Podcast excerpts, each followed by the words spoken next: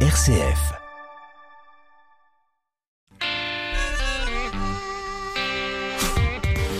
Bonsoir et bienvenue à toutes et à tous dans le 18-19 régional. 6 à 8% d'entre nous seraient concernés par ces troubles cognitifs, dyspraxie, dysorthographie, dyslexie, dyscalculie, troubles parfois difficiles à repérer. On en parle plus en détail avec nos deux invités à l'occasion d'une assemblée générale nationale de l'association qui accompagne les parents de cette euh, situation. Et puis euh, on découvrira aussi à 18h50 dans le feuilleton un atelier de fabrication de drapeaux toute cette semaine dans le feuilleton, Timothée Rouvière de RCF Drôme nous emmène dans cette petite entreprise dromoise. Rendez-vous donc tout à l'heure pour le second épisode à 18h50. Et puis votre rendez-vous d'actualité, ce sera à 18h30 en compagnie de Charlotte Mongibo. Bonsoir Charlotte. Bonsoir Corentin, bonsoir à toutes et à tous. Quels sont les titres de l'actualité ce soir? À la une, le pouvoir d'achat, les retraites, l'impôt sur le revenu. Les entreprises de la région Auvergne-Rhône-Alpes font leurs propositions aux candidats à la présidentielle. On en parlera à 12 jours du premier tour. La reprise économique, toujours freiné par les difficultés de recrutement, on ira au forum hôtellerie-restauration de Haute-Savoie où candidats et recruteurs se sont rencontrés. Et puis on parlera d'un théâtre sur l'eau, un projet un peu fou qui voguera bientôt sur le Rhône, un pôle de création pour le jeune public. Pas de vent demain mais toujours un ciel très nuageux, des températures en baisse, bref, on fera le point sur votre météo de demain. Merci beaucoup Charlotte et à tout à l'heure donc 18h30 pour l'actualité régionale. Et on met les oreilles dans une ferme pas comme les autres dans le reportage du jour. Direction dans 5 minutes la ferme d'Autruche du Père Louis dans le Nord-Isère. Mais tout d'abord, nous rejoignons Valence pour le clin d'œil positif. 18-19, une émission présentée par Corentin Dubois. Direction la Drôme pour ce clin d'œil du jour avec un événement qui arrive pour la première fois dans le Vercors depuis presque 100 ans. Et on va en parler avec Antoine Loistron, journaliste de RCF Drôme. Bonsoir Antoine. Bonsoir Corentin, bonsoir à toutes et à tous. Et cet événement, c'est un couple de gypaètes barbus qui a pondu un œuf. Alors un oiseau qui pond euh, un œuf, vous me direz, euh, c'est pas incroyable, sauf quand c'est la première fois depuis 100 ans, comme vous l'avez dit, qu'il s'agit d'une espèce grandement menacée et que cette nouvelle récompense le travail d'ornithologues qui ont contribué au retour de ce vautour mangeur d'os dans nos départements. Alors à l'heure actuelle, deux couples vivent dans le sud du Vercors, dans la Drôme. Parmi eux, il y a deux femelles, Pamela et Gerlinde, arrivées euh, pour cette dernière en 2013, et c'est donc Gerlinde qui couve avec son mari cet œuf ou plutôt ses œufs, puisque les gypaètes pondent toujours par paire, même si un seul survit. Et Antoine, on imagine que les agents du parc ne peuvent pas monter voir euh, les nids. Qu'est-ce qui leur fait dire qu'il y a bien une ponte? Eh bien pour ça, ils ont plusieurs indices. D'abord, le comportement des oiseaux qui restent autour d'un point précis, s'en éloignant très peu. Et puis de manière plus claire encore, les ornithologues voient le couple couver à tour de rôle le nid en se relayant pour ne pas laisser les œufs sans surveillance. Selon les observations, la ponte a eu lieu au mois de février, mais tout n'est pas encore gagné. Il faut maintenant que l'oisillon s'envole et ça peut prendre un peu de temps, précise Benoît Beton, conservateur de la réserve naturelle des hauts plateaux du Vercors. C'est une opération qui est, complexe pour eux. Il hein. faut, voir que les gypaètes barbus, classiquement, euh, ils passent presque une année, euh, toute l'année, qui dédie à, la reproduction. Donc là, ils ont pendu, pondu au début février. Euh, si l'œuf est clos, l'oiseau va sortir de l'œuf fin du mois de mars. Et puis, il faudra encore attendre quatre mois avant que l'oiseau s'envole, donc fin juillet. Donc euh, pendant toute cette durée-là, il y a des risques pour euh, pour l'oiseau, pour l'oisillon, qui pourrait très bien être prédaté par euh, par un grand corbeau, notamment si les si les parents s'écartent un peu du nid. Alors les gypaètes pondent deux œufs, mais un seul oiseau va survivre. Le premier qui sort, c'est de de l'œuf. Si il est viable, eh ben il aura l'opportunité d'être nourri par son petit frère, sa petite sœur. Rendez-vous donc dans quelques mois pour valider cette bonne nouvelle. La présence de ces oiseaux dans le Vercors n'est pas due au hasard, Antoine, c'est le résultat d'un programme de réintroduction. Et oui, un programme européen lancé en 2010 et nommé euh, Jeep Connect, un programme qui a permis de réintroduire des oiseaux de captivité dans les massifs français. C'est le cas de, des deux femelles dont je parlais euh, précédemment, Pamela et Gerlinde, qui se sont tellement plu dans le Vercors au point d'y rester. Quant à leur mâle, lui n'est pas encore connu des chercheurs, ce qui leur laisse supposer qu'ils ont pu naître en milieu naturel ailleurs et arriver de même dans le Vercors et s'y plaire aussi au point de s'y installer. Pour l'heure, une cinquantaine de couples sont présents sur l'arc alpin. Une bonne nouvelle pour faire sortir les gypettes de la catégorie d'espèces menacées, à condition qu'elles puissent donc se reproduire en pleine nature. Le gypette vit entre 25 et 30 ans. Merci beaucoup Antoine pour euh, ces informations, pour cette euh, bonne nouvelle donc du côté du Vercors dans la Drôme. Merci beaucoup d'avoir été avec nous. Merci, bonne soirée. Et on va parler d'un autre oiseau, à présent un peu plus gros celui-là, et direction pour cela le Nord-Isère pour le reportage du jour, à côté de Vézeron, c'est environ une heure de Lyon. Mais quand on pousse les portes de la ferme du Père Louis, le dépaysement est total, car ici on élève un animal qui ne court pas vraiment les champs isérois, l'autruche. Et c'est la petite fille du fondateur Marie Revol qui a ouvert ses portes à Bérénice Charles pour nous présenter ses curieux volatiles. C'est mes grands-parents qui ont créé l'élevage et moi j'ai repris. Ça leur est venu comment cette idée-là qui à la base a un peu était un peu originale j'imagine pour l'époque? Mon grand-père il a toujours eu des idées un peu loufoques donc euh, avant il faisait des charolaises plus classiques et plus classiques voilà. Suite à des soucis de santé qu'il a eu il pouvait plus faire de gros travaux physiques et il a du coup voulu changer d'élevage. Toujours été intéressé par les autruches. Bon il a pas eu tort hein, parce que 25 ans après euh, les autruches sont toujours là. Au début il est passé un petit peu pour le fou du quartier je vous avoue. Quand il a commencé, il y avait que 10 éleveurs en France. Et maintenant, ça s'est bien développé. Il y en a autour de 150, dont 3 en Isère. Et du coup, bah, si vous voulez euh, aller voir le, chemin, du coup, euh, pour qu'on puisse aller voir les autruches évoluer dans leur parc, bah là, on les voit, alors ça y est, on arrive devant euh, les stars. Oui, nous, euh, à l'élevage euh, plein effectif, on est autour d'une centaine de bêtes à peu près, qui pour les plus âgés ont à peu près 13 ans. À savoir que ça peut vivre 70 ans. Ça a une bonne espérance de vie. Voilà, donc elles font autour de, de 2 mètres à peu près de haut. Ça court très vite aussi. Ça peut courir à 70 km heure. À pied, on n'a pas beaucoup de chance. C'est pour ça que nous, quand on va avec elles dans les parcs, on y va avec un quad. Comme ça, si elles nous courent après, elles ont plus de mal à nous rattraper qu'à pied. On a une curieuse là d'ailleurs qui nous regarde. elles adorent dès qu'elles voient du mouvement, elles viennent toujours euh, à la barrière. On sait jamais s'il y a quelque chose à manger ou s'il y a une petit, un petit chapeau à piquer. Euh, voilà, ça, ça elles aiment bien aussi. Une petite montre en or. Voilà, je les ai bien dressées, attention. Cette petite toux rauque qu'on entend. Oui, ça c'est notre mâle qui fait ça. Il y a que le mâle qui va faire du bruit chez l'autruche. Il va gonfler son cou, ça va faire un bruit très sourd. Ça caquette pas comme les poules, hein, voilà. C'est assez propre aussi. Et finalement, c'est une exploitation qui est facile d'entretien. Voilà, c'est ça. L'autruche aussi, elle, est, elle a aucune maladie, pas de traitement, pas d'antibiotiques, rien. C'est l'avantage de l'autruche, c'est que c'est très très rustique. C'est très fier. Euh. C'est toujours euh, très gracieux. Elles ont une bonne envergure d'ailes et les plumes qu'il y a au bout de leurs ailes, les grandes plumes blanches là qu'on aperçoit euh, et bah ça c'est les plumes qu'on peut se servir pour faire des costumes, notamment tout ce qui est costume de cabaret, moulin rouge, tout ça. Pour vous parler par exemple un peu de l'intelligence de l'autruche, le cerveau de l'autruche est plus petit que son œil, gros comme un petit pois, donc c'est pas très très intelligent. Faut rester très simple. elles sont gentilles, hein, mais voilà. Elles ont pas mal d'arbres aussi pour pouvoir se mettre à l'ombre. Ça peut supporter plus 60 degrés. Comme c'est des animaux des pays chauds, du coup, il n'y a pas de souci. Et ça supporte quand même moins 20. Euh, si je vois bien la différence, les mâles, ils ont les plumes plus noires, plus foncées. C'est ça, voilà. Les, mâles sont bien noirs avec euh, le bec rouge et les avant des pattes rouges, que les femelles sont toutes grises. Euh, on les élève pour consommation euh, humaine de la viande en fait.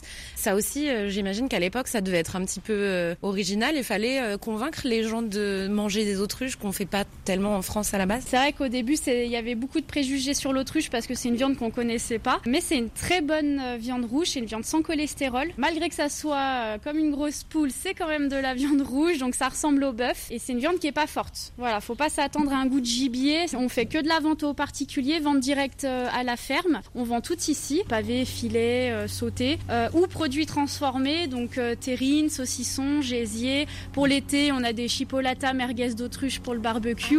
voilà. On a les œufs aussi pour la consommation. Ah donc là, on rentre dans la partie boutique. Et c'est là où on vend tous nos produits. Et après, nous, le, gros gros de la vente, ça reste Noël. Donc la moitié de la production part pour Noël. Et après, le deuxième temps fort, c'est nos portes ouvertes, fin avril, début mai Et, euh, et ça, c'est les œufs. Donc 1 kg, 1 kg 6, jusqu'à 24 œufs de poule et un œuf pour 6 personnes. Mais vous pouvez le faire en omelette, à la coque. Par contre, la coque, c'est entre 35 et 45 minutes de cuisson. Et œuf dur, c'est une heure et demie. Et quand on l'ouvre, c'est marteau ou perceuse. Parce que c'est très très solide. Vous le cassez pas au bord du saladier. hein. Et en termes de goût, c'est la même chose que. Alors c'est un petit peu plus fade que l'œuf de poule, donc faut bien assaisonner. Après, pour l'omelette par exemple, vous mettez ce que vous aimez dedans. Euh, baveuse plus cuite, enfin ça c'est au goût de chacun. Après, on a une petite production, hein, parce que 30 autruches par an à la consommation à peu près, c'est pas énorme. Hein. On veut pas faire plus. C'est un choix de notre part, déjà de rester un petit élevage familial, malgré qu'on ait beaucoup de demandes, mais c'est comme ça. Quand il y a plus de viande, il y a plus d'autruches, il y en a plus. Et C'est aussi ce que les clients viennent chercher, j'imagine. les gens aiment bien aussi visiter parce qu'ils voient le, le travail qu'il y a derrière, ils voient l'entretien des animaux aussi. Maintenant, les gens aiment bien voir euh, comment les animaux évoluent euh, dans leur parc, si elles sont bien, si elles ont de l'espace, si elles sont en bonne santé. Et ça rassure les gens aussi de voir ça. Les gens aiment bien. Et la boutique est ouverte du mardi au samedi et sur réservation pour des visites pédagogiques en famille et sur le site le-père-louis.fr. 18-19, l'invité. L'Assemblée générale de la Fédération Anapédis, l'association nationale des euh, associations de parents d'enfants euh, dyslexiques, était euh, dans l'Ain ce week-end. Les associations de tous les départements se sont rassemblées donc autour d'une thématique quelle réalité pour les 10 Donc on parle de dyslexie, de dysorthographie, de dyscalculie, de dyspraxie. Il y en a plusieurs. On va en parler avec nos deux invités ce soir. Nathalie Picache, bonsoir. Bonsoir. Donc vous êtes la présidente de l'AP10 de l'Ain, donc l'association de parents d'enfants euh, 10. Et Sybille Gonzalez Monge est avec nous également. Bonsoir. Bonsoir. Donc vous êtes neurologue et chef du service adjoint de, de l'ESCAL, le service de médecine physique et réadaptation euh, pédra- pédiatrique des HCL, donc les, les hospices civils de Lyon. On, on va entrer un petit peu plus euh, dans le détail aussi avec vous sur euh, cet aspect euh, ne- neurologique. Euh, déjà, pourquoi l'AP10 de l'Ain a été choisie pour accueillir cette euh, AG nationale? Alors on s'est proposé pour organiser et accueillir la fédération. On trouvait que c'était bien euh, sorti euh, de la pandémie de, de pouvoir proposer à l'ANAPédis euh, de les accueillir sur le département de l'Ain. Donc 10. Qu'est-ce qu'on entend par là? J'en ai cité quelques-uns, dyslexie, dysorthographie. Qu'est-ce qu'on entend vraiment par ce handicap? On parle d'han- d'handicap, Sybille euh, Gonzalez-Monge? Alors, on parle de handicap. euh, alors, le, le terme de handicap signifie que euh, une personne présente une, une altération de, de- de sa santé qui va entraîner une restriction de sa participation, telle qu'on peut le définir dans, à- euh, d'après le terme handicap. Quand on parle de trouble 10, euh, on désigne des personnes, ce sont des enfants, mais ça peut être aussi des adultes, des personnes qui présentent des troubles développementaux de, de une ou de plusieurs fonctions cognitives, c'est-à-dire ces fonctions comme le langage, la mémoire, le geste, qui nous permettent de- d'être adaptés au monde dans lequel nous vivons. Donc on parle de troubles cognitifs. Troubles cognitifs, mais développementaux. C'est-à-dire que ces personnes sont nées comme ça. On pourrait dire que ce sont des troubles congénitaux. On naît avec ce trouble. Et ce trouble va bien sûr se modifier avec le temps, et notamment euh, grâce aux, aux prises en charge, aux soins auxquels ces personnes vont pouvoir accéder. Mais il va persister tout au long de la vie. Et Nathalie Picache, quel euh, public vous accueillez vous au sein de, de l'association AP10 Alors nous, on, on aide les parents euh, bah, pour que les enfants puissent avoir des adaptations dans le milieu scolaire. Euh, on reçoit aussi les adultes. Nous avons euh, ouvert notre association aussi aux adultes parce qu'on s'est rendu compte que bah, dans le monde du travail, comme le disait Sybille, bah, on continue à apprendre et euh, les dyslexiques peuvent être en difficulté aussi même dans le milieu professionnel. Donc les adultes qui seraient donc touchés par ces maladies. Voilà. Maladies ou Par ces troubles, oui. troubles, de, troubles cognitifs. Oui, d'ailleurs, il y a une distinction hein, entre maladie et troubles cognitifs. On parle pas forcément de maladie dans, dans ce cas-là. Alors effectivement, euh, alors c'est une bonne question parce que on, on se demande toujours si un trouble des fonctions cognitives est une maladie. Si on se rapporte à la définition de la maladie, la maladie c'est une altération de la santé. Mm. La cognition est une euh, est une fonction qui participe à notre santé, santé mentale, santé physique, santé sociale, santé personnelle. On pourrait donc dire que euh, un trouble du développement du langage, par exemple oral, qu'on appelle aussi dysphasie, est une maladie du langage. On pourrait faire le parallèle, par exemple, avec un quelqu'un qui a une, une privation de son langage. Vous savez que parfois, au cours de la vie, on peut avoir des lésions cérébrales qui vont entraîner ce qu'on appelle une aphasie, c'est-à-dire une, privation de, de, la fonction totale ou partielle du langage. On parle bien de maladie aphasique, on peut donc parler de maladie dysphasique qui peut entraîner ou non une situation de handicap selon l'environnement dans lequel on est. Nathalie Picache, euh, ces troubles-là, est-ce que vous pouvez nous les citer avec euh, cette euh, particularité? Peut-être à chaque fois On va entrer peut-être dans le détail avec Sybille González Monge, mais déjà nous dire quels troubles cognitifs vous êtes confrontés finalement dans votre association? Alors nous, on a, on a tous les troubles cognitif, euh, on, reçoit vraiment toutes les familles. Alors souvent, euh, euh le confirmera après, les enfants n'ont pas qu'un trouble parce que sinon c'est pas drôle. Euh, souvent, ils en ont plusieurs associés, ce qui demande beaucoup de prise en charge pour les parents qui demande aussi euh, bah, des aménagements vraiment spécifiques à l'école euh, afin de pouvoir les aider au mieux. Mais effectivement, nous, on, s'occupe de tous les troubles des, troubles neurodéveloppementaux, excusez-moi, et euh, on a aussi des enfants qui ont des troubles de l'attention avec ou sans hyperactivité. Donc quand c'est dans le, enfin c'est le trouble qui entraîne le trouble de l'attention, ben on, s'en occupe. Ou sinon on fait appel à, l'association Hyper Super aussi sur le département de l'Ain, qui là aide plus spécifiquement les, parents. Et il y a aussi euh, avec les troubles neurodéveloppementaux des enfants qui sont au potentiel. Et euh, du coup, bah, le mélange des deux fait, fait aussi que les parents ont besoin d'aide parce que euh, des fois la tête peut aller plus vite que que le traitement euh, dans, dans, ce, dans ces cas-là. Et, et, du coup, les enfants sont, sont en grande difficulté aussi. Sybille Gonzalez-Mange, on fait souvent ce, ce, rapprochement aussi avec euh, hyper et super quand on parle des 10. Pourquoi?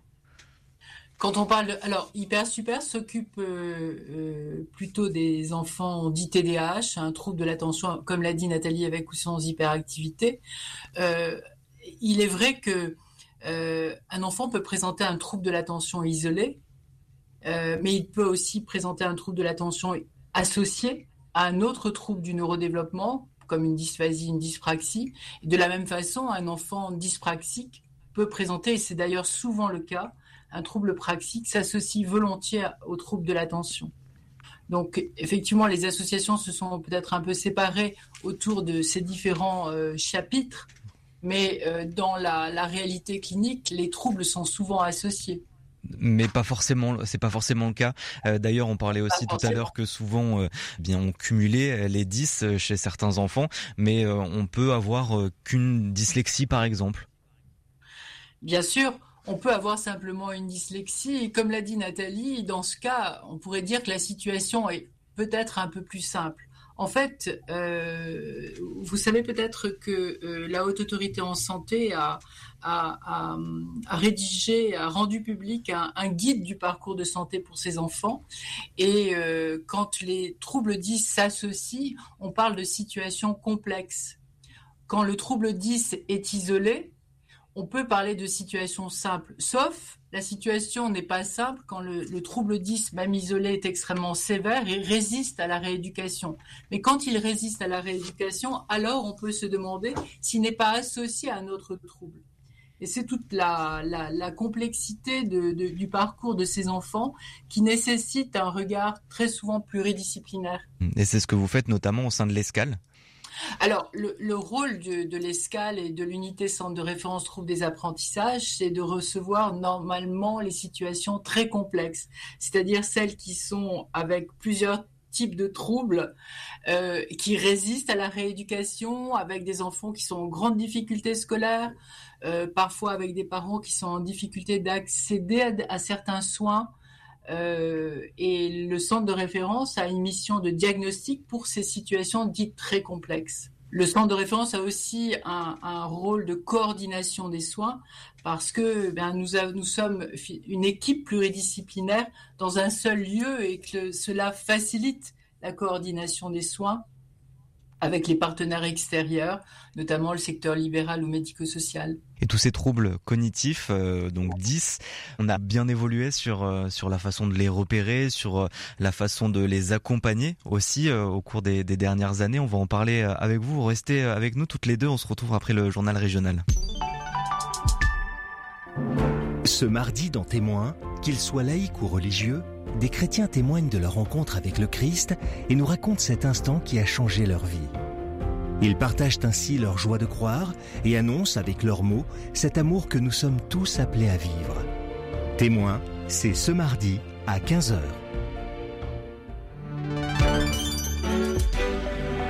18h30 et vous êtes bien sur RCF. Et il est l'heure de retrouver l'actualité régionale présentée par Charlotte Mongibaud. Bonsoir Charlotte. Bonsoir Corentin, bonsoir à toutes et à tous. À la une, pouvoir d'achat, retraite, impôt sur le revenu, les entreprises de la région ont fait leurs propositions aux candidats à la présidentielle. On en parle à 12 jours du premier tour. La reprise économique, toujours très freinée par les difficultés de recrutement. On ira dans ce journal au forum Hôtellerie-Restauration de Haute-Savoie où candidats et recruteurs se sont rencontrés. Et puis on parlera d'un théâtre sur l'eau, un projet un peu fou qui voguera bientôt sur le Rhône, précis en fin de journal. Avant votre météo, le ciel sera toujours très nuageux, des températures en baisse demain.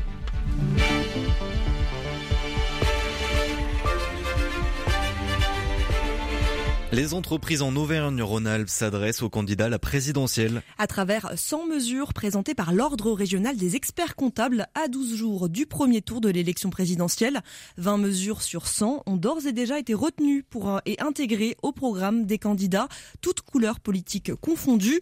Hausse du pouvoir d'achat, sécurisation de l'avenir du système de retraite, modernisation de l'imposition des revenus et du patrimoine.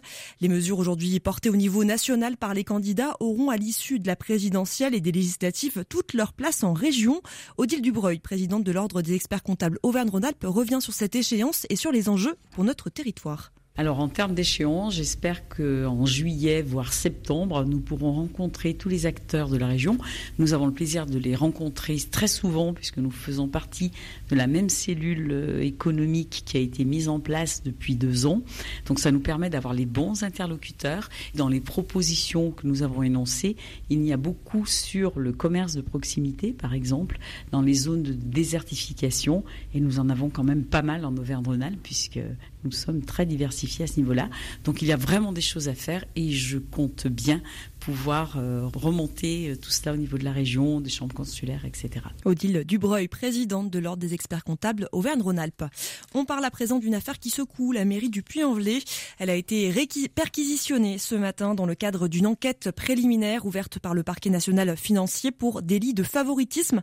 Au cœur de cette affaire, la gestion de la future halle du marché couvert, un projet en plein centre-ville. En décembre dernier, le chef Guillaume Fourcade a été choisi pour la gestion de ce marché. D'après l'enquête enquête menée par le site Médiacité, les magistrats soupçonnent la ville d'avoir truqué le marché de concession de services publics. Deux ans après le début de la crise sanitaire et quelques semaines après la levée du pass vaccinal, les hôteliers restaurateurs tentent de rattraper le temps perdu. Ils partent donc à la chasse aux demandeurs d'emploi. Illustration à Bonlieu, théâtre du premier forum organisé par le Groupement national des indépendants de l'hôtellerie-restauration avec la ville d'Annecy. C'était hier. Reportage. Oui, moi je suis dans le métier depuis toujours, j'ai euh, plusieurs diplômes là-dedans et puis bah, j'ai euh, entendu parler du salon donc j'ai profité de l'occasion pour euh, trouver un emploi. Ça fait plus de 25 ans que je travaille dans la restauration. C'est mon métier, j'aime bien. Quand on aime, il faut sacrifier. quoi. J'ai sacrifié pas mal de choses dans ma vie à cause de mon métier. Ils sont 2000 à s'être déplacés ce lundi matin, Salogène Verdun. 2000 à vouloir s'investir dans l'hôtellerie-restauration et intégrer une brigade. Face à eux, une cinquantaine de recruteurs. Mais la crise sanitaire est passée par là. Il devient plus difficile d'attirer, comme l'explique Sophie Rameau, gérante de l'Albotel à Albi-sur-Chéran. L'apport des migrants est très important pour nous. Disons que Annecy est une ville riche. C'est pas facile de trouver euh, des gens euh, qui veulent travailler. Autre frein majeur à Annecy, la question du logement. Une difficulté à laquelle se heurte Romain Coulbeau gérant du restaurant Le Pêcheur à Verrier-du-Lac. Depuis deux ans, c'est qu'on a beaucoup de propositions en fait euh, de personnes qui veulent travailler chez nous, mais qu'on doit loger. Et nous, jusqu'à maintenant, vu qu'on avait un vivier assez fort sur Annecy, euh, on n'avait pas cette difficulté. Donc euh, peut-être à l'avenir se structurer par rapport à ça pour accueillir des personnes justement qui viennent de l'extérieur. Une carte postale qui ne suffit plus à attirer et parfois c'est le manque de qualification qui rebute les professionnels. Antoine Gendron, responsable formation dans un village club de Sevrier, promet d'y répondre. Et donc nous, on essaye de compenser ça en accompagnant les gens, en mettant des places des parcours de formation. Mais bon, ça se fait pas du jour au lendemain, c'est pas notre métier au départ. Moi-même, mon poste a, a bien évolué depuis huit mois puisque je passe euh, une grande partie de mon temps à ça. De nombreux jeunes étaient également présents hier à Annecy, accompagnés par le bureau Information Jeunesse. Ils ont réalisé des simulations d'entretien d'embauche la semaine dernière. Un reportage signé Victorien Duché. Et puis, très mauvaise nouvelle pour l'entreprise Scopelec, le principal sous-traitant de l'opérateur Orange basé dans la Loire, qui vient de perdre un appel d'offres auprès de l'entreprise de téléphonie. Le groupement coopératif Scopelec accompagne depuis 50 ans l'aménagement numérique d'Orange en France, l'installation, la maintenance des réseaux. La perte de ce marché public représente 40% de son chiffre d'affaires et menace donc l'entreprise tout entière. Scopelec poursuit Orange en justice pour rupture brutale de son contrat. L'opérateur Orange, justement, lance une campagne de sensibilisation sur les pannes de réseau pour rappeler que la moitié des pannes euh, Internet ou téléphoniques serait due à un manque d'élagage des arbres par les propriétaires. 40% du réseau est en aérien et les communes sont régulièrement contactées pour des lignes cassées ou détériorées à cause de branches d'arbres. Il revient donc aux propriétaires d'élaguer, mais beaucoup l'ignorent ou ne savent pas comment bien procéder.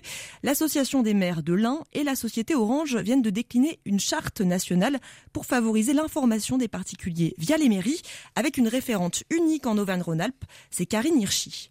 Pour ceux qui s'en sentent capables, qui sont outillés, qui ont les moyens de le faire, ben, je les encourage à faire du préventif et même de se rapprocher de leur commune pour que justement nous puissions voir dans quel cadre notre partenariat peut s'appliquer aussi pour les aider vis-à-vis du réseau euh, imbriqué dans leurs branches. C'est vraiment un intérêt commun qu'on a tous parce que mine de rien, ces propriétaires sont aussi des clients, hein, orange ou pas d'ailleurs, mais qui utilisent un réseau et qui ont aujourd'hui, on le sait, besoin de pouvoir communiquer par le biais d'Internet et ça passe euh, bien sûr par entretien euh, de ces lignes qui sont souvent malmenées par les branches euh, qui peuvent peser euh, très lourd dessus l'hiver, qui peuvent, avec la tempête, casser, arracher les réseaux, descendre les lignes. Donc le réseau étant reconnu aujourd'hui d'utilité publique, c'est vraiment une prise de conscience collective.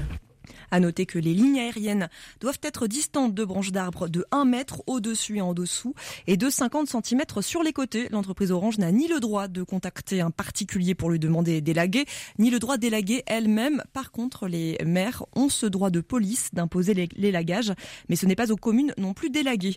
Contactez donc votre mairie pour tout besoin d'informations sur ce sujet. Et nouvelle ville qui passe à 30 km heure après Grenoble et Clermont-Ferrand, place à Lyon. Abaissement de la vitesse autorisée sur presque tout toutes les routes lyonnaises. Une réglementation qui entre en vigueur dès demain avec plusieurs objectifs. Réduire l'accidentologie, la pollution, inciter à l'adoption de modes doux comme le vélo. Mais est-ce vraiment efficace? Pour le savoir, on se penche sur la ville de Grenoble, passée à 30 km heure en 2016, Johan Fraisse. Oui, Charlotte, premier objectif avancé, celui de réduire l'accidentologie. Hein, vous le disiez, d'après une étude du CEREMA sur le cas grenoblois publiée en 2020, les statistiques évoluent dans le bon sens. Sur certains postes, réduction par exemple de 24% du nombre d'accidents impliquant des piétons depuis l'instauration de la limitation et de 31% concernant ceux impliquant des deux roues motorisées. En revanche, à relativiser la stabilité remarquée sur le nombre d'accidents impliquant un véhicule motorisé léger et les vélos, voire même une légère hausse. Le rapport nous montre également que la vitesse a largement baissé sur le territoire grenoblois, moins 4,7 km par heure de moyenne par rapport à l'ancienne réglementation, mais pas forcément de plus grand respect, puisque la part de personnes roulant à 50 reste stable. Concernant la pollution, les choses sont beaucoup plus floues. Hein. L'ADEME, une agence environnementale, a compilé des résultats statistiques sur le lien entre abaissement de vitesse et pollution et selon eux, les bénéfices en termes d'émissions de polluants sont marginaux concernant un abaissement de 50 à 30.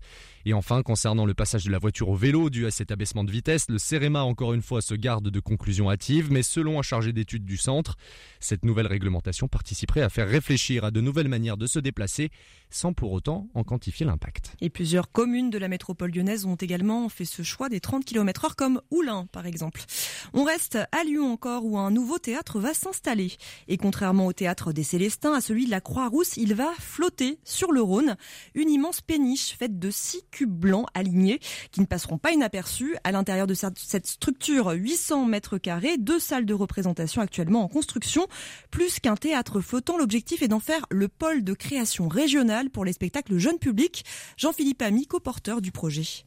D'abord, on a des compagnies de spectacles jeunes publics sur la région merveilleuses, quel que soit le genre, que ce soit du spectacle parlé, du spectacle chorégraphique, du spectacle compté, du spectacle de marionnettes, j'en passe, et des meilleurs. Et ces compagnies ont parfois du mal à trouver un plateau. Et donc, euh, l'idée, c'est de leur fournir un outil qui leur permette de créer dans les meilleures conditions avec donc deux salles de spectacle, une salle de 80 places pour les plus petites formes, voilà, les formes cocooning pour les plus petits, ce qu'on appelle les 0-2 ans. Et puis, à partir de 3 ans, jusqu'au beaucoup plus grand, puisque pour nous l'enfance ça va de, du berceau au lycée professionnel, une salle de 250 places, une vraie salle de théâtre avec un grand plateau large avec 6 mètres sous perche, un système de machinerie euh, digne des meilleurs théâtres. Et donc ces compagnies, euh, elles vont avoir donc un outil pour euh, non seulement fabriquer, mais primo-diffuser avec un réservoir de tout public important, bien évidemment, on sera au centre de Lyon, mais aussi scolaire, les scolaires avec lesquels nous comptons travailler énormément. Ouverture en octobre prochain près du pont Gallieni à Lyon. Et enfin, un avant-goût d'été qui arrive avec la présentation cette semaine des futures fêtes nocturnes au château de Grignan, dans la Drôme. Cette année, cette année Molière est mis à l'honneur avec sa pièce Les Fâcheux, une comédie ballet où le héros veut rejoindre sa bien-aimée, mais étant toujours ralenti par quelques emmerdeurs, comme le dit la metteuse en scène Julia de Gasquet. Florian Turello, le directeur des châteaux de la Drôme, revient justement sur le choix de Molière, dont on fête cette année les 400 ans de sa naissance pour cette nouvelle saison. Molière a été une, figure emblématique de la création des, fêtes nocturnes, puisque ça a été le premier spectacle qui a été joué euh, aux fêtes nocturnes. Et on a retrouvé sur les 35 éditions une dizaine de spectacles qui ont été des, spectacles de Molière. Là, Molière n'avait plus été joué depuis 10 ans aux fêtes nocturnes. Euh, donc là, c'est un grand, grand plaisir qu'on peut retrouver euh, ce spectacle, ce spectacle qui en plus n'est pas le plus connu. Qui assez peu, peu joué, donc ça nous fait vraiment plaisir de pouvoir participer à cette euh, recréation. Le propos est tout à fait amusant, on retrouve un peu toutes les mécaniques habituelles de Molière, du rire ou de, euh, ou, de l'analyse euh, du, caractère humain.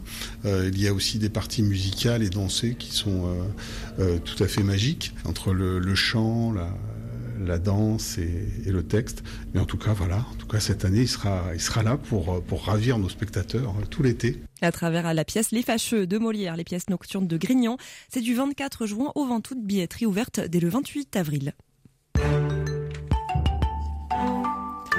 La pluie s'installe doucement dans la région, Charlotte. Oui, dès cette nuit, de la pluie à Clermont-Ferrand, Vichy et dans le nord de la Loire, et puis même quelques flocons cette nuit à Val Thorens. Demain, le temps sera pluvieux partout. Les températures, il fera entre 8 et 12 degrés le matin, entre 14 et 15 l'après-midi. Et dans l'après-midi, le ciel gris laissera quand même la place à quelques éclaircies à Annecy, tenant les bains privats ou encore à Valence. Merci beaucoup et donc dans la soirée demain euh, toujours de légères précipitations. Merci Charlotte et à demain 18h30 pour l'actualité régionale. Et on retrouve à présent nos deux invités pour parler de ces troubles 10 avec elle. Comme une conversion, Anne Kerléo. Comment, quand on est jeune et préoccupé de l'avenir de la planète et des humains qui la peuplent, faire des choix de vie et notamment de métier Dans Commune Conversion, je vous propose d'explorer cette question à travers le témoignage de Jean Roman, 23 ans, élève ingénieur en sciences du climat, marqué par son expérience aux Scouts et Guides de France depuis l'âge de 8 ans. Rendez-vous ce mardi à 21h. 18-19, l'invité. Nous sommes de retour avec nos deux invités dans le 18-19 régional. Nathalie Picache, présidente de l'AP10 de l'Ain, l'association des parents d'enfants 10, et Sybille Gonzalez Monge, neurologue et chef de service adjoint de l'ESCAL. Euh, on parle de ces 10, de ces troubles cognitifs euh, qui n'ont rien à voir avec l'intelligence. On, a pu le croire par le passé, que peut-être encore euh, aujourd'hui. Est-ce que vous avez été confronté à ça aussi, Nathalie Picache, au sein de l'association, de votre association, qui accompagne euh, ces parents-là? Euh, On a fait le lien parfois entre intelligence et ces troubles cognitifs? Alors le regard heureusement porté sur ces enfants change. Alors évidemment, on a encore des certaines personnes qui pensent qu'effectivement ils sont fainéants, qui font pas beaucoup d'efforts. Bon, ça, existe encore, on va pas se leurrer, même chez les parents. Hein. Euh, voilà, ma génération était beaucoup plus impactée euh, par mes connaissances. Hein. Souvent, euh, l'école, on nous disait qu'on était feignant, qu'on n'arriverait jamais à rien. Voilà, c'était plutôt. heureusement, l'école, le regard de l'école a, beaucoup changé. Par rapport à, ces enfants, là où l'école est en danger, c'est qu'on va leur demander de travailler dans l'individualité pour certains enfants qui sont sévèrement touchés. Et les groupes classes, des fois, ne permettent pas toujours euh, ce genre de, situation. Sybille Gonzalez-Monge, comment on repère ces troubles cognitifs? Est-ce que c'est difficile de les repérer? Alors euh, oui, bien sûr, c'est difficile euh, quand on n'a pas suffisamment de formation dans ce domaine. Je, reviens juste à, cette notion, tout à l'heure vous disiez l'intelligence, ces enfants, etc. Je dirais peut-être que la, la, reconnaissance de ces troubles 10 nous a aidé à réviser complètement la notion d'intelligence. On l'a fait exploser, si je puis dire, mais au bon sens du terme. C'est-à-dire que grâce à ces enfants, euh, il n'y a plus de personnes intelligentes ou pas intelligentes. Finalement, l'intelligence, c'est peut-être la question que l'on doit se poser. C'est probablement une somme de fonctions cognitives. Euh, et euh, ces enfants ont une intelligence, bien entendu, ils en ont plusieurs, intelligence sociale, intelligence cognitive, etc. Mais ils ont aussi des fragilités, des fragilités, des faiblesses, voire des déficits importants dans certains domaines que l'on pourrait rapporter à l'intelligence et qui, pour ces fonctions-là, sont sollicités notamment sur le plan scolaire. Et c'est là que euh, leurs difficultés apparaissent hein, quand ils vont être dans les apprentissages, où ils vont montrer des difficultés alors qu'ils ont une intelligence. Des difficultés à comprendre, des difficultés à s'exprimer alors bien sûr, tout, tout est, tout, c'est ça qui est, qui est, assez passionnant, c'est que euh, on a découvert. Et d'ailleurs, il faut, il faut insister sur le fait que c'est pas une mode du XXe siècle ni du XXIe siècle. C'est quelque chose qui a été décrit il y a fort longtemps, déjà au XIXe siècle. Hein, on décrivait ces enfants qui avaient des difficultés d'acquisition, ces personnes qui avaient des difficultés d'acquisition du langage oral, sans autre difficulté. Et euh, aujourd'hui, on, est en capacité, je pense, de repérer très tôt, on a les outils euh, pour explorer ces fonctions le plus tôt possible. Notre idée est que euh, il faut repérer, dépister, diagnostiquer le plus précocement possible pour équiper ces enfants. Ça veut dire quoi? Pour les rendre moins vulnérables. Ça veut dire quel âge? Alors, vous savez, on, peut évaluer le langage dès les premiers mois de la vie pour parler du langage. Il y a bien sûr d'autres fonctions, par exemple, si on parle des fonctions attentionnelles, euh, peut-être que ce sont des fonctions qui sont explorables un peu plus tardivement. Et ce qui est important aussi, c'est de porter toute attention à, et c'est ce qu'on disait justement samedi après-midi, à ce que disent les parents. Les parents, c'est eux qui sont avec leurs enfants depuis le début. Et ils ont repéré très tôt, il faut leur faire confiance et les écouter, ils ont repéré très tôt des particularités. Parfois, ils ne sont pas entendus ou ils n'osent pas dire. Et c'est eux qui nous apportent euh, les informations, peut-être presque parfois plus que les tests. C'est eux qui apportent dans leur témoignage euh, justement ces informations qui nous permettent de repérer puis de dépister, puis de diagnostiquer. Et quels sont ces outils, justement, dont vous parlez? Alors, ces outils, ils sont partagés par plusieurs métiers. Métiers de la santé, les orthophonistes, avec euh, disposent des batteries d'examen du langage oral, du langage écrit, les psychomotriciens, les ergothérapeutes, les psychologues, les neuropsychologues, les médecins, avec leur examen clinique, examen neurologique, avec les investigations complémentaires qu'on peut faire notamment dans les hôpitaux. Tout ça participe à une évaluation la plus précise possible et encore une fois peut-être la plus précoce pour euh, peut-être pas toujours pour guérir. Euh, le terme de guérison peut-être est pas tout à fait adapté, mais au moins pour équiper le plus possible ces enfants et les rendre les moins vulnérables par rapport à, à ce qui va leur arriver, c'est-à-dire d'entrer dans les apprentissages, notamment les apprentissages scolaires, et leur ouvrir les voies de la liberté. Il y a besoin d'un accompagnement sur toute la vie? Euh, L'accompagnement, l'accompagnement le plus important est celui des parents, bien entendu. C'est eux qui nous guident, euh, c'est eux qui viennent taper à notre porte, c'est eux souvent, parfois, parfois c'est lourd pour eux, qui coordonnent le parcours de soins. Peut-être trop souvent, les parents coordonnent le parcours de soins. Cet accompagnement, vraiment, il repose sur les parents, mais je, comprends que parfois ce soit lourd. Donc c'est aussi à nous à, venir en soutien. de cet accompagnement. Mais pour être euh, en soutien efficace, il faut être coordonnés tous ensemble. Il ne faut pas que le parcours s'éclate. Euh, Nathalie Picache, quels sont les, combats que vous menez pour, euh, ben, aux côtés de, ces parents? Alors les combats principaux qu'on mène, c'est bah, le problème des, spécialistes que citait Sibylle tout à l'heure, qui qu'on cherche beaucoup les orthophonistes, on en manque, on manque d'ergothérapeutes, on manque, euh, voilà, donc les bilans, euh, ça s'allonge, ça s'allonge. Euh, par exemple, dans le pays de Gex, on atteint presque les trois ans d'attente pour faire des bilans. Par ici, enfin, dans le budget, on est presque à deux ans. C'est trop long quand on commence à repérer des enfants. L'idéal, ce serait que les bilans puissent se faire beaucoup plus rapidement pour que, comme disait Sybille, bah, qu'on puisse désamorcer et que l'enfant ne soit pas en souffrance parce que, comme on disait tout à l'heure, c'est des enfants qui sont normalement intelligents, ils, perçoivent bien leurs différences, et même à l'âge adulte. Euh, moi, j'ai toujours dit euh, à mes enfants, et quand je croise des familles, je leur dis toujours, c'est pas un truc en moins, c'est un truc en plus. Et c'est vraiment ça. Je pense que hum, d'être 10, c'est aussi une force euh, qu'on peut avoir. C'est des enfants qui arrivent à compenser de différentes manières. Hein. Parce que des fois on peut, on peut euh, s'en apercevoir tard dans la scolarité parce que ces enfants-là, ils ont eu euh, bah, la facilité ou, les difficultés à compenser leurs troubles. Et, et moi, je dis toujours qu'ils sont magiques. Alors, je sais pas si Sybille va me rejoindre, mais je trouve que les enfants 10, ils sont magiques et, les adultes, et eh ben, comme disait Sybille, effectivement, même quand on a des enfants qui grandissent et qui deviennent des adultes, effectivement, quand ils n'ont pas accès à la lecture, ou euh, par exemple au mouvement euh, quotidien de la vie, eh ben oui, effectivement, on continue euh, dans certaines situations à les accompagner. Donc oui, ça, prend du temps, ça prend de l'énergie, mais ça vaut le coup. Sybille Gonzalez mange. Alors, ben, je rebondis sur le terme magique. oui, oui, il y a de la magie, mais à condition que on laisse ces enfants, ces personnes montrer leurs capacités, euh, que parfois ils sont amenés à mettre de côté.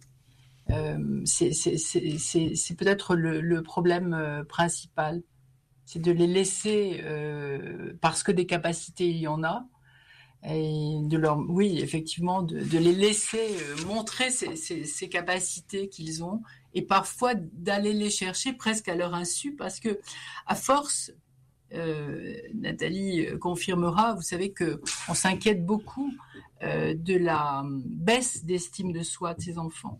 Ils finissent par, euh, comme tout à l'heure Nathalie disait, feignant, euh, je suis bête, je suis bon à rien. Donc ils arrivent à penser que finalement ils sont sont pas bons là dans la société.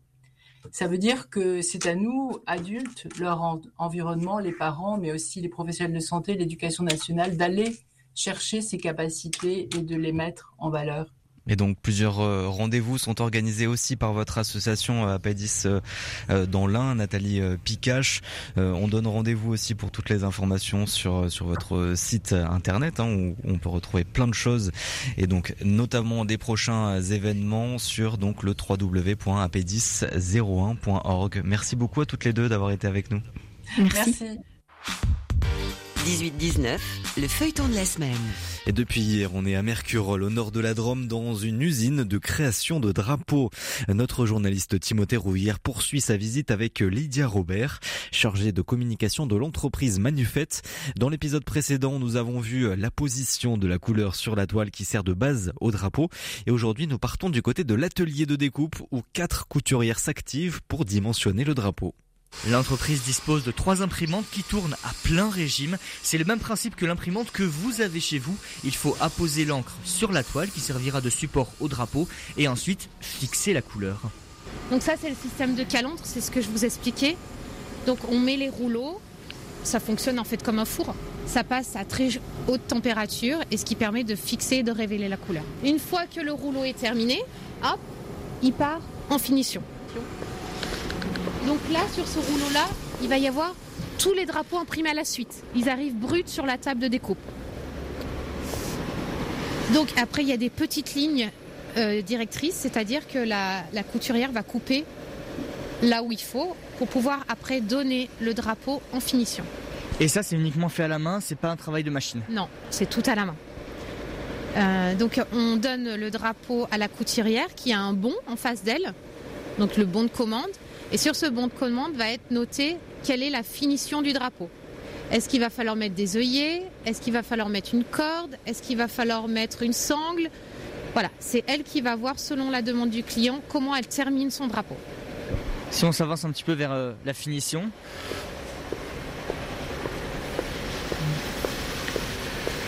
Donc vous avez combien de, de couturières qui travaillent à la finition?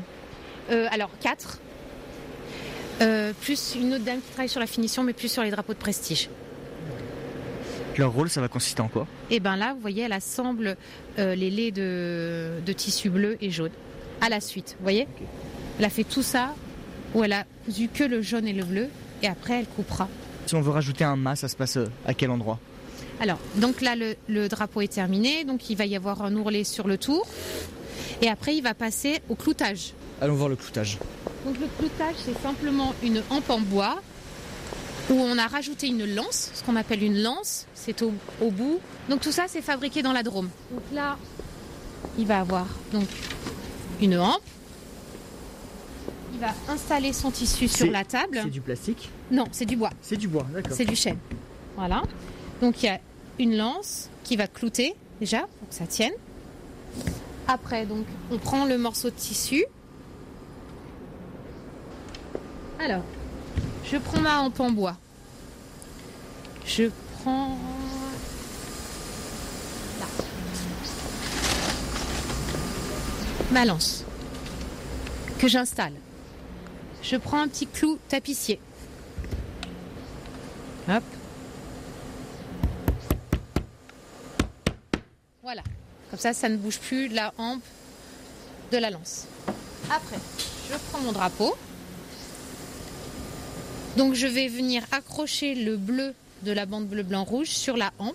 Je vais reprendre des clous. Toujours avec des clous. Toujours avec des clous tapissiers. hein. Et là, tout Alors- est manuel, avec un marteau, des clous. euh. Alors, euh, quand même, le, le monsieur qui s'occupe de ça, en général, utilise un, vous voyez, un truc à, à compression. Mais bon, ça arrive qu'on fasse encore au... Et nous, on utilise des clous tapissiers et non pas des agrafes, comme certains de nos confrères font, parce qu'on trouve que c'est plus joli, le clou tapissier. Peut-être un peu plus solide aussi? Ouais, un peu plus solide et surtout, ça- je trouve que ça donne une finition qui est plus authentique. et- Et demain, nous verrons comment sont recyclées les chutes de tissu dans le troisième épisode du feuilleton. Escapade musicale ce soir avec Pauline Rambaud de son nom de scène PR2B. La chanteuse originaire de Bourges joue avec euh, toutes les sonorités les styles musicaux. Après Des rêves, un premier EP acclamé par la critique en 2020, elle revient avec Rayon Gamma, un nouvel opus hybride. Et voici euh, un extrait. Vous pourrez donc la voir sur la scène Tignes à Tignes ce jeudi 31 mars. On écoute donc ce petit extrait. On se retrouve juste après. Minuit, soleil, sur la vitre, j'ai pas sommeil. La city dort depuis six mois. Dis c'est vraiment n'importe quoi ce qu'on vit, dis-moi, minuit, Marseille. Je voudrais bien que la vie se réveille, qu'elle remplisse tout d'un feu grisant, qu'on n'entende que les pneus qui crissent, la vie reprend. Alors c'est comme ça, on faisait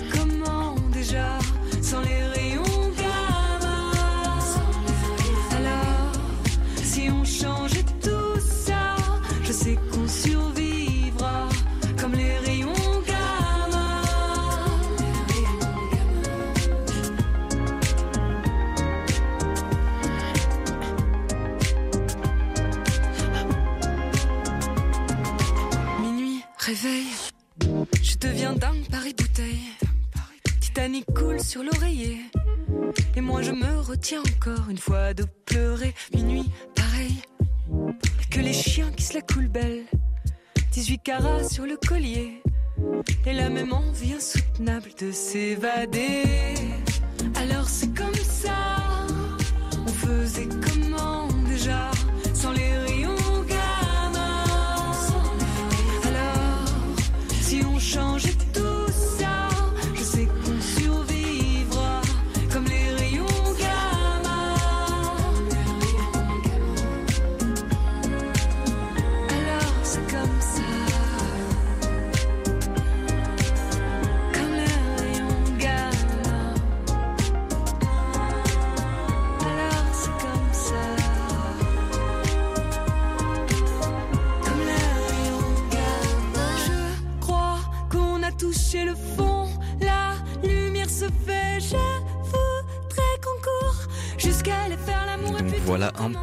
Extrait de ce morceau Rayon Gamma avec l'artiste PR2B et vous pourrez la voir donc sur scène à Tignes Espace à Tignes donc ce jeudi 31 mars à 20h30 et il faudra patienter pour la revoir dans notre région. Elle sera de retour le 1er octobre prochain en Ninkasi à Lyon.